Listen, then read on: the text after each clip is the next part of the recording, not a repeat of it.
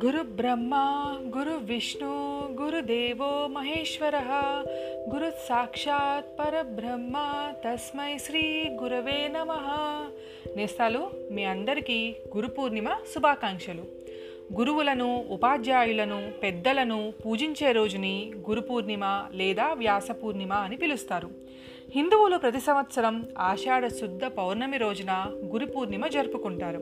ఈ రోజున గురు పూజోత్సవం జరిపి గురువులకు కానుకలు బహుమతులు సమర్పించి వారిని సత్కరించి వారి ఆశీర్వాదాలు తీసుకుంటారు. తమ జీవితానికి మార్గనిర్దేశం చేసి ముక్తి వైపు నడిపించినందుకు ప్రతిఫలంగా ఇలా చేస్తారు.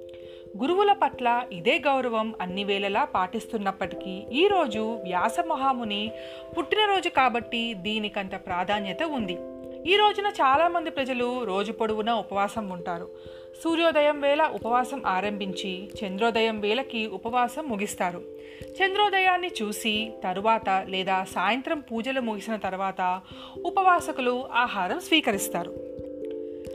గురువు అంటే ఆధ్యాత్మిక జ్ఞానాన్ని బోధించేవాడు. చాలామంది హిందువులు తమ గురువులతో జీవితాంతం అనుబంధం ఏర్పరచుకుని ఉంటారు. ఇది కుటుంబ సంబంధం కూడా కావచ్చు తరతరాలకు కొనసాగవచ్చు. ఈ ఆషాఢ శుద్ధ పౌర్ణమి యొక్క విశిష్టతకి సంబంధించి కథ ఒకటి ఉంది చెప్తాను వినండి. పూర్వం వారణాసిలో ఒక పేద బ్రాహ్మణ దంపతులు ఉండేవారట. ఆ బ్రాహ్మణుని పేరు వేదనిధి ఆయన సతీమణి పేరు వేదవతి. వీరిరువురు ఎల్లప్పుడూ చక్కని ఆధ్యాత్మిక చింతనతో భక్తి జ్ఞానము కలిగి జీవించేవారు. ఇంకా సంతాన భాగ్యము కోసం ఎన్నో నోములు నోచినా ఎన్ని వ్రతాలు చేసినా ఫలితం లేకపోయింది. ఒకనాడు వేదనిధికి ప్రతిరోజు మధ్యాహ్న సమయంలో వ్యాస భగవానులు రహస్యంగా గంగా నది స్నానానికి వస్తూ ఉంటారని తెలిసింది. ఎలాగైనా సరే వ్యాస మహర్షి దర్శనం పొందాలని ప్రతిరోజు వేయి కళ్ళతో వెతకడం మొదలుపెట్టాడు.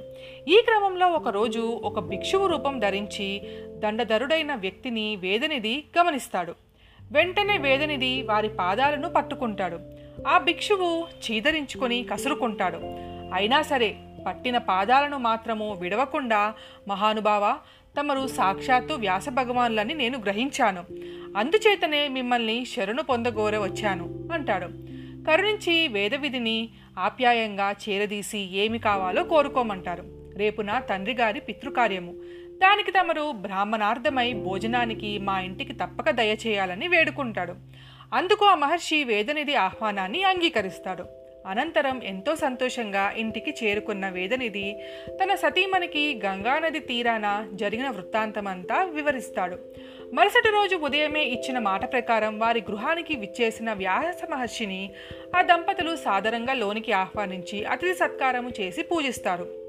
అనంతరం దేవతార్చనకు తులసి దళాలు పువ్వులను సిద్ధం చేస్తారు. వారి పూజ అనంతరం ఎంతో శుచిగా వంటకాలను సిద్ధపరిచి శాస్త్ర విధులను విధి విధానంగా నిర్వహిస్తారు. అనంతరం ఆ దంపతులు ఆ వ్యాస భగవానికి సాష్టాంగ నమస్కారం చేస్తారు.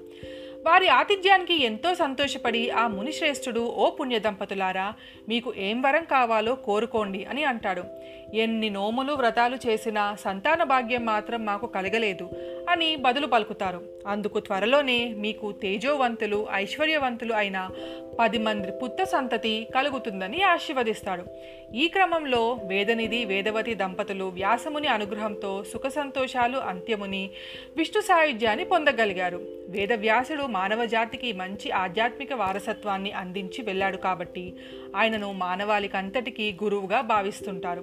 వేదవ్యాసుని పూర్వనామం కృష్ణ ద్వైపాయనుడు వేదకాలపు సంస్కృతినంతా నాలుగు వేదాలలో ఆయన సంకలనం చేసిన తరువాత ఆయన్ని వేదవ్యాసుడుగా పిలవటం ప్రారంభించారు. దక్షిణ భారతదేశంలో కొన్ని ప్రాంతాల్లో పూర్ణిమ వ్రతాన్ని ఆదిశక్తి పేరిట ఆచరిస్తూ ఉంటారు. ఈ పర్వదినం సందర్భంగా ఆలయాల్లో ప్రత్యేక పూజలు నిర్వహిస్తూ ఉంటారు. పూర్ణిమ నాడే కొంతమంది సత్యనారాయణ వ్రతాన్ని లేదా పూజని చేస్తూ ఉంటారు. షిరిడి సాయిబాబా దేవాలయాల్లో ప్రత్యేక పూజలు నిర్వహిస్తారు. ఈరోజు గురు పూజోత్సవం జరిపి గురువులకు కానుకలు సమర్పించి వారిని సత్కరించి ఆశీర్వాదం తీసుకుంటే మంచిది. దీంతో పాటు శక్తి కొద్దీ నైవేద్యాలను సిద్ధం చేసుకుని శ్రీమద్ విరాట పోతులూరి వీరబ్రహ్మేంద్ర స్వాముల వారిని దత్తాత్రేయ స్వామిని మేధ దక్షిణామూర్తి రాఘవేంద్ర స్వామిని సాయిబాబా పటాలకు లేదా ప్రతిమలకు పూజిస్తే మేలు కలుగుతుంది. పూజ చేసేటప్పుడు ఉత్తరం వైపు తిరిగి ఐదు దూది ఒత్తులతో పంచహారతులు ఇవ్వాలని దానికన్నా ముందు స్తోత్రాలు పఠించాలని పెద్ద ఇది నేస్తాలు. గురు పూర్ణిమ విశిష్టత గురువు ఆశిష్యులు ఆ భగవంతుడి ఆశిష్యులు అందరి ఆశిష్యులు మీకు ఎల్లప్పుడూ ఉండాలని కోరుకుంటూ మళ్ళీ ఇంకొక కథతో రేపు కలుసుకుందాం. మీ జవల్లి.